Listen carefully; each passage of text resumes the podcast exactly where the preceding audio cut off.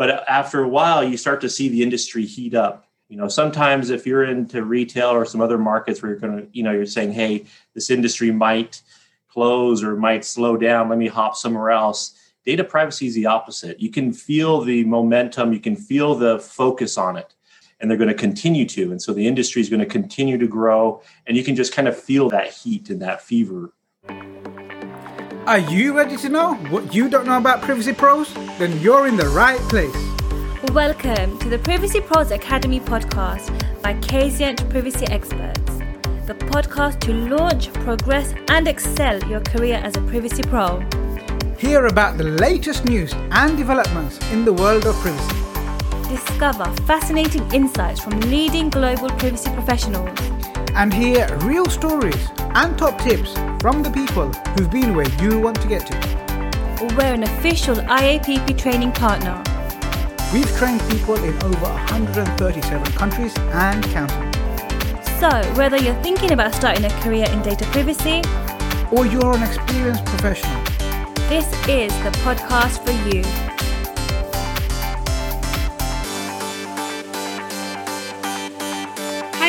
And welcome to the Kazient Privacy Pros Academy podcast. My name is Jamila, and I'm a data privacy analyst at Kazient Privacy Experts. I'm primarily responsible for conducting research on current and upcoming legislation, as well as any key developments. With me today as my co host is Kazient CEO Jamal Ahmed. Jamal Ahmed is a fellow of information privacy and CEO at Kazient Privacy Experts. He is a leading global privacy professional, world class trainer, and lead mentor at the Privacy Pros Academy. Hi, Jamal. Hi, Jamila. How are you today? I'm good, thank you. How are you? I'm good. I'm really excited to speak to Paul, who's joining us all the way from the other side of the pond. yes. Uh, with us today is Paul Katzoff. Uh, he is the CEO of White Canyon Software, a premier provider of data erasure software for SSD, hard drive, and mobile device platforms to global organizations of all sizes. For over a decade, Paul has worked with technology companies seeking manageable growth and brand loyalty and expansion. He also works on WipeDrive, which is the world leader in secure data destruction. It is the only wiping software in the world that meets EAL2 plus security standards and is approved by the NSA and the US Department of Defense.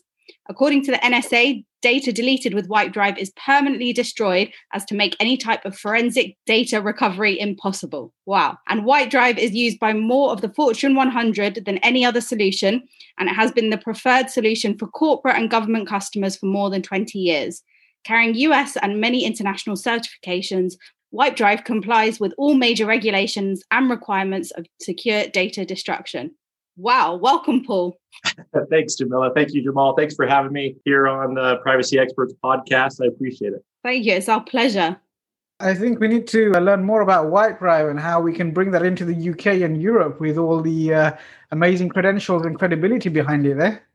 Thank you. Yes. You know, with WipeDrive, we've been around for 23 years. So we do have some clients and exposure out there in the UK and Europe, but we're always looking for more. We've proven ourselves, of course, with our ability to forensically erase data. Mm-hmm. But also, we've been around for a while. We have a lot of those certifications, and we look forward to kind of some expansion if that's possible. Yeah, definitely. Definitely. So, as we always start off on this podcast with an icebreaker, and yours, if you had to create a slogan for your life, what would it be? Ooh, ooh.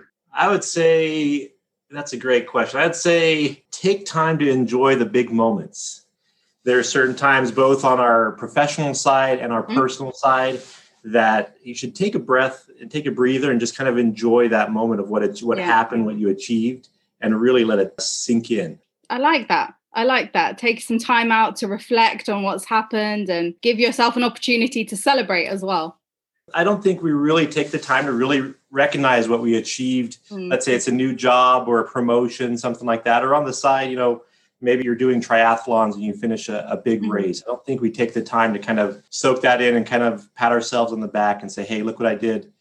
I'll worry about the next goal tomorrow, but let's just soak in what I achieved and, and take it in today. Yeah, yeah, I really love that, and that's one of the things that we try to uh, build into our students in the uh, Privacy Pros Academy and the Accelerator program. Is every time they hit a milestone, we ask them to reflect and look back and really just take some time to recognize and acknowledge what they've just achieved and the work they've put in and just take a deep breath and just be grateful in that moment and enjoy it. Yeah, absolutely.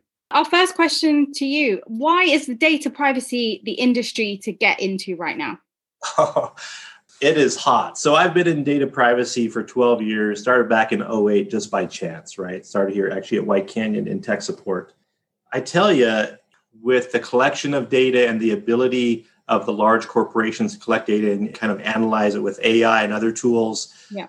The privacy aspect has grown. We all have are aware of that, but also it's going to be. I mean, the future for data privacy is hotter and bigger than most other industries. We don't even know where it's going to go to, is all I can mm-hmm. say on that point.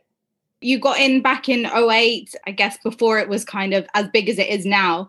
What have you kind of seen change over the time you've been in data privacy? Starting back in 08, data erasure and data privacy was kind of important to some corporations, not a lot of them. Uh, the federal government pretty much shredded all of their drives. They had a, a few erasure tools. They'd use us here and there here at the US federal government.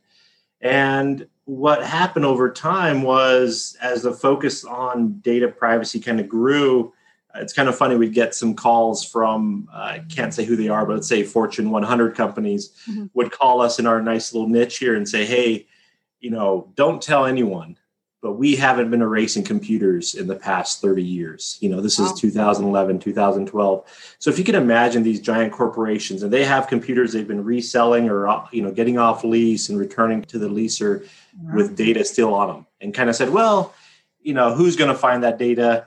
Too big of a headache. Let's go ahead and let that system go or return it. And it's been interesting to see the mindset adjust over time where people have realized the risk that's there you know, you have here in the U.S. you have HIPAA violations, FISERV, uh, financial penalties, and there in the UK and Europe they have GDPR, and I, I think the UK is going to have their own similar regulations soon, where that becomes financially a big headache and a big cost concern, and that drives the focus for it. And in the States, you have loads of new legislation either being adopted or introduced. So recently we had the CCPA, and now in um, Virginia, you have the privacy laws being introduced there, as well as so many other states as well. So it's only getting more and more important. It is. And, you know, the focus here lately has been on the federal data privacy law and when that will come out. We all know that it won't have the teeth that GDPR does. A CCPA will be kind of the de facto minimum for the federal data privacy law. But as this data privacy continues to evolve, we're going to have a federal data privacy law probably the next two years. I know it's under committee right now, but I think at some point they'll start to enact those financial penalties that we see with HIPAA and that we see with GDPR. And that's going to change more and more of the mindset here in the US. And just so you're aware, every state has a data breach notification law. They just haven't gotten to that point of how to protect consumer data. Mm-hmm. But that's coming as well for each state. All right, exciting times. So, Paul, earlier you mentioned you joined um, the company as a data tech support, and now you're the CEO. Wow, tell us about that journey. Um, you know, it's not a journey you plan for. I got my MBA back in 05. I did a couple different jobs and positions, even tried law school for an expensive semester. And 0708 hit, the big crash. Jobs were scarce. I ended up getting a tech support job here at White Canyon Software for $12 an hour. And I counted myself lucky at the time. And because of my skill set and my MBA program and training, I moved up to tech support manager, enterprise support manager. After a while, you get kind of, I don't know, you want new challenges. So they asked me if I wanted to go into sales after some consideration you know, most salespeople, you know, they they talk too much. They're they exaggerate. They're always trying to sell you. I, I don't really like that, so I didn't think it'd be a good fit. But after a while, I said, all right, let me take the challenge, and I loved it. Like technology sales is so different than used car sales and other type of sales out there. It's a very consultative, in-depth sale. I really loved it. Uh, I was here for six years doing sales. Decided to branch out, try my expertise in other software companies, and I left back in uh, Uh, probably four or five years ago. And it, after a year or two, they had a executive change. They called me up and said, "Hey, Paul, we were great here. We loved you. We'd love to have you come back as a CEO role." Wow. And I think, as anyone in my position would, we I jumped and said, "Yeah, I'd love the opportunity." So I've been back here almost three and a half years now. And what made you kind of think that data privacy in particular was kind of the career for you? As you go along your career in the very beginning i wasn't here for the data privacy. I enjoyed you know the security aspects and our little niche. You know we have large corporations call us over all the time we're just you know a good sized company here in utah you know. But after a while you start to see the industry heat up and uh, and being in it you go you know what? I need to stay here. You know sometimes if you're into retail or some other markets where you're going to you know you're saying hey this industry might close or might slow down. Let me hop somewhere else Data privacy is the opposite. You can feel the momentum, you can feel the focus on it by individuals, corporations, government, military. Everyone's focused heavily on data privacy and they're going to continue to. And so the industry is going to continue to grow. And you can just kind of feel that heat and that fever right now. So I count myself lucky to be in it. Definitely not looking to go anywhere else. I think it's the right place to be, at least for the next five to 10 years, if not longer. Yeah, I think Jamal would probably also agree with you there. Yeah, absolutely. Uh, we can see that. I think it's about what 10% of the world has data privacy laws in place right now. And it's estimated by 2023, we'll have 60% of the globe would be covered with their own data privacy laws. So I can only see data privacy as a booming industry for the foreseeable future. Definitely until I retire, anyway. uh, so, uh, Paul, we were talking before about that you're passionate uh, about data and kids' computers and data with people from working from home. And how has kind of the pandemic impacted both of those things? You know, great questions. Uh, and I'll go into to both kind of in depth and, mm-hmm. and just to kind of see our focus here in the US, because it might be different there in the UK. But here in the US, there is a one computer for every five or 10 students was kind of the setup the yeah. students would go into a classroom, use the computers there. The computers would be brought to their classroom, and they had to use them for a day or so. All of a sudden, all these students had to work from home, and it was up to the states to decide whether they're going to assign a laptop or just tell the kid, tell the the student they need to have their parents get a laptop or get access to a computer mm-hmm. on their side. And so, seeing that big issue, a lot of states said, you know what, we just need to do a one for one type of program. And they went out and found the lowest cost laptops or devices, usually they're Chromebooks and mm-hmm. they pretty much assigned 50 million Chromebooks or devices all within three oh. or four months. So all these students took these devices home. They all, you know, we we heard the Zoom meetings and Zoom calls with kindergartners yeah. and second graders and, and so on, or on our side, second graders. But what happens is these students, this creates a conundrum because these students have these devices at their home, they're using them. Then all of a sudden at the end of the year, sometime between May or June where our school year ends and August where the school year begins, mm-hmm. those devices have to be processed. If there's bad keys or screens, they have to be tested. The diagnostics run on them, make sure they're they're usable for another year. If not, returned back to their vendor or leaser or wherever they got them from or resold, whatever they need to do. And then also there's data on those devices. And the big issue and big concern here in the US is you had an 11th grader hopping on a Chromebook. Who knows what he's doing on that Chromebook or she's doing on that Chromebook. And all of a sudden, the next year it gets assigned to a first grader. And the first yeah. grader's on there, clicks something and opens up a folder. Who knows what they get to see and, and interact with.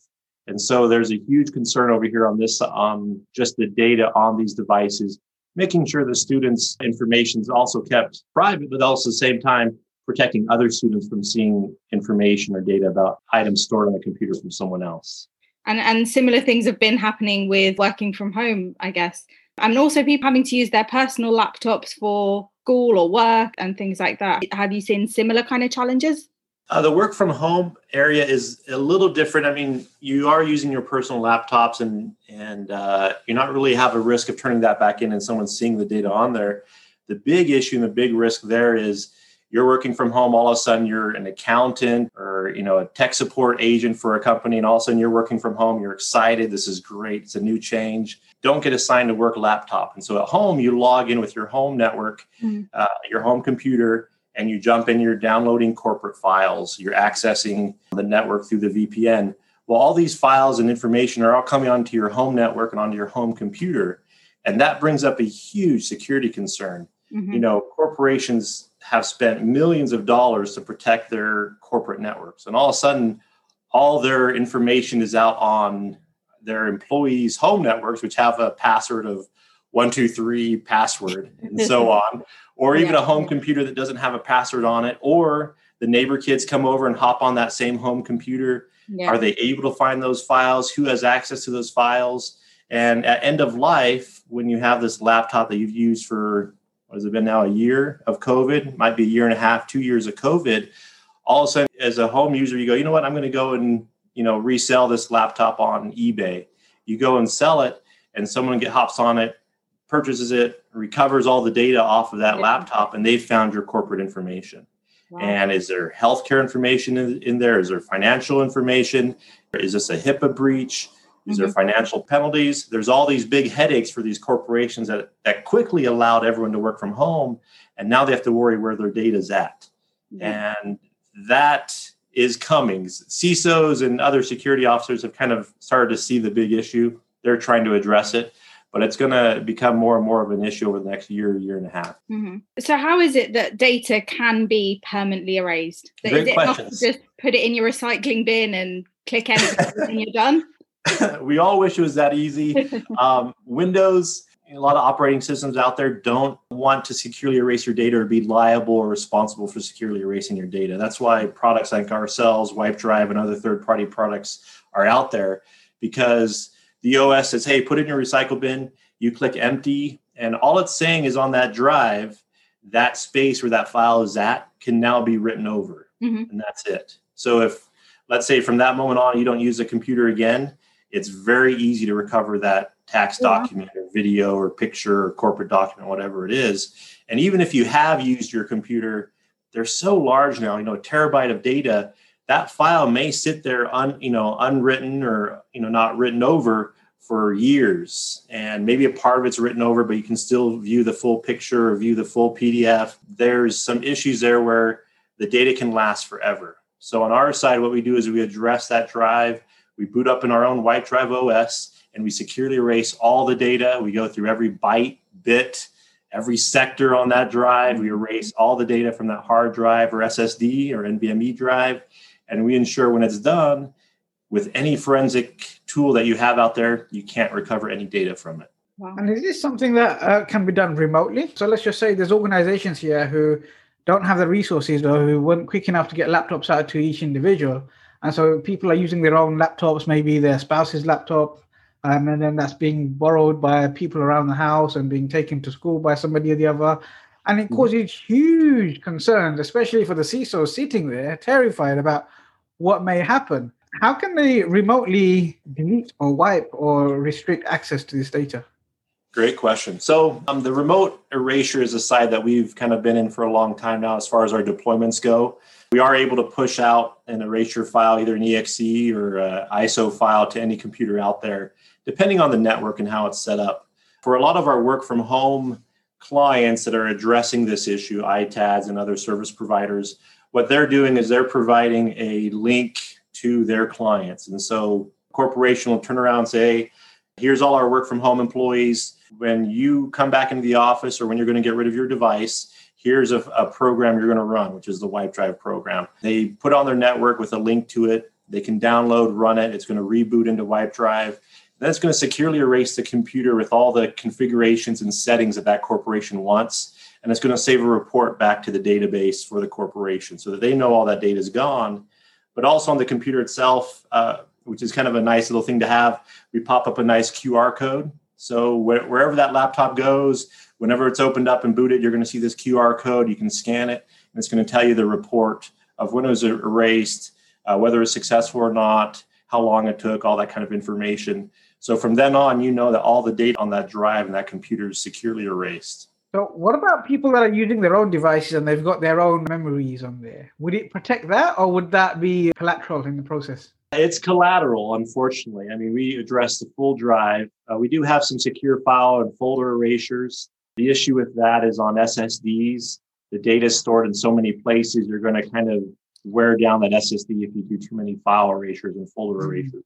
So we kind of step away from that and say, hey, just focus on the end of life. When you need, you know you need to get rid of that device, that's when you want to run WipeDrive, securely erase it, and then you're safe from that moment on. And are your drives and data landfill bound?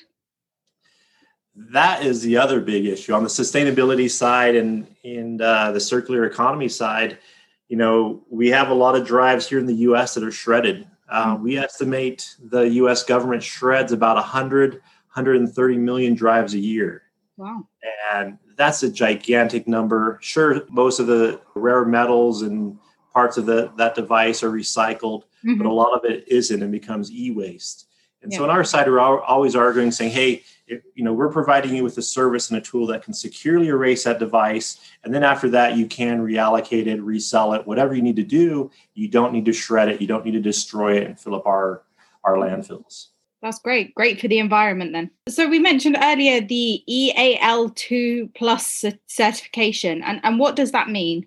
That certification comes from the Common Criteria, which is a group of, I think it's 14 countries and 27 total countries mm-hmm. that go through and certify different software tools.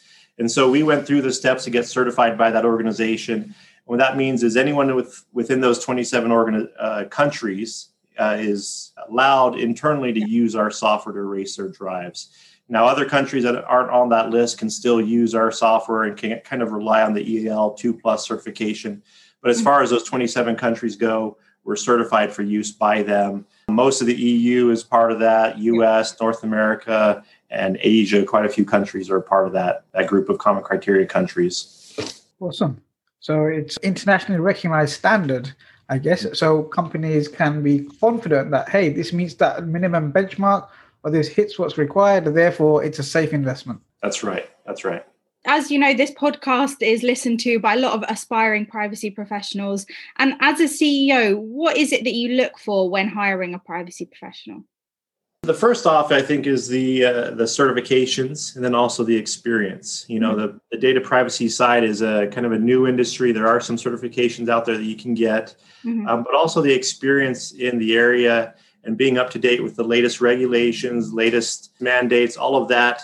That's where you're looking for on my side is someone that's kind of up to date, knows where it's going, knows where it's headed, and helps my organization steer itself so that we're in the perfect place three, four, five years from now. Yeah, yeah. Um, and with the US, are there specific certifications that you look for?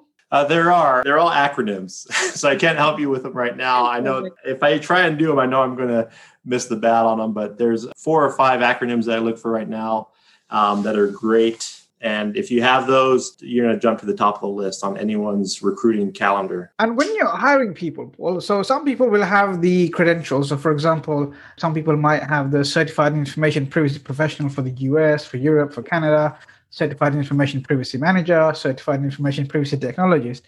But some people prefer to go and learn how to pass an exam and read a book and pass, whereas others will actually opt to go for the formal training and really invest in themselves as a CEO hiring, would you value someone who's learned how to pass an exam over someone who's actually made that investment to go and spend that time learning the actual training with a world recognized company? Absolutely the second option. I mean, like you said, tests are tests. That doesn't really mean you have the knowledge and the experience and the passion for it. When you find someone that's in, in the industry, that stays up to speed on it, loves it, is passionate about it, and gets that training from outside sources, uh, like yourself, that's what you're looking for as a CEO. Someone that's going to be there forever in that industry, loves it, is going to bite it, you know, bite into it, take care of it for you. And that's our biggest headache as CEOs is finding, you know, HR and human resources that can go and have individuals that take over that responsibility and run with it. And when we find that, we hold on to it like nobody's business because it's it's rare to find someone that just will grab on and take care of that that area for you. So going back to you and, and your career, what are some of the greatest challenges that you've faced and how did you overcome them? Ooh, challenges. Um, I've faced quite a few. I mean, there's I think just the comfortableness on my side on doing the sales area, you know, getting out there and talking to people and chatting with them wasn't really my forte. I never pictured myself as a salesperson. I never pictured myself up front teaching or leading or pushing people through this kind of the sales process. That was really new for me. I already had my MBA, so I I knew how the MBA process worked and the you know the leadership and the CEO roles. But on the sales side, I learned a whole bunch there of of how to connect with individuals, organizations, speak to their pain points, speak to what they want to solve, and then give them the solution and the legitimacy of the solution you're providing so that they know on their side they're buying from you, they're buying a great tool, it's going to solve their headache, which is what everyone wants when they buy a product, right?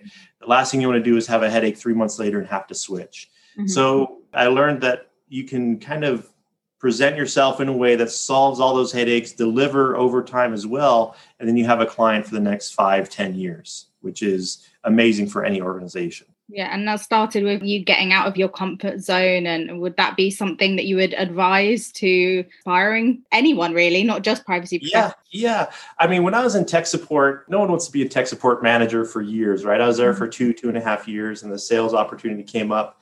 And it was going to be a stretch. It was going to be kind of would I fail? Would I do great? How would it work? And I think you come to a point sometimes in your career where you can choose one or the other. Like, I'm going to dive in and I'm going to go for it and if I fail, I'll have to find something else, right? I'll have to work something out. Or if I am successful, where does that take me? Who will I become? What will my career become? And it can be a little kind of hesitant and little cautious about those kind of big steps. But I think overall, it's always proven that when you do that, you can step up to it. You are able to achieve it, and then you're able to move on with that through your career. Yeah. Yeah. yeah. I love those two things you mentioned there, Paul, because two of the first things that we teach in our academy Number one is about mindset, having that growth mindset about going out and experiencing and putting the effort in to make those achievements. But what we also teach is the art of communication. And as you've nailed it on the head there, when you're out in sales, when you're engaging stakeholders as a privacy professional, you're constantly selling something. It might not be a product or a software that you're selling, but you're selling the idea that they somebody needs to buy into the privacy concerns and do something to identify and solve those privacy risks. So we really make the effort to make sure that all of our students are master communicators and they can communicate and really speak in the language of those stakeholders, regardless of where they are in the organization. Why is communication such a big deal for you to really get ahead? In the privacy side, you know, you're going to present ideas and you know recommendations to your management and to your executive team, and you have to be able to communicate the need for it, the cost for it, and also the return on that investment as well. As any CEO or management or executive team knows, you can spend your money anywhere. There's millions of ways, thousands of ways for you to spend your money every month.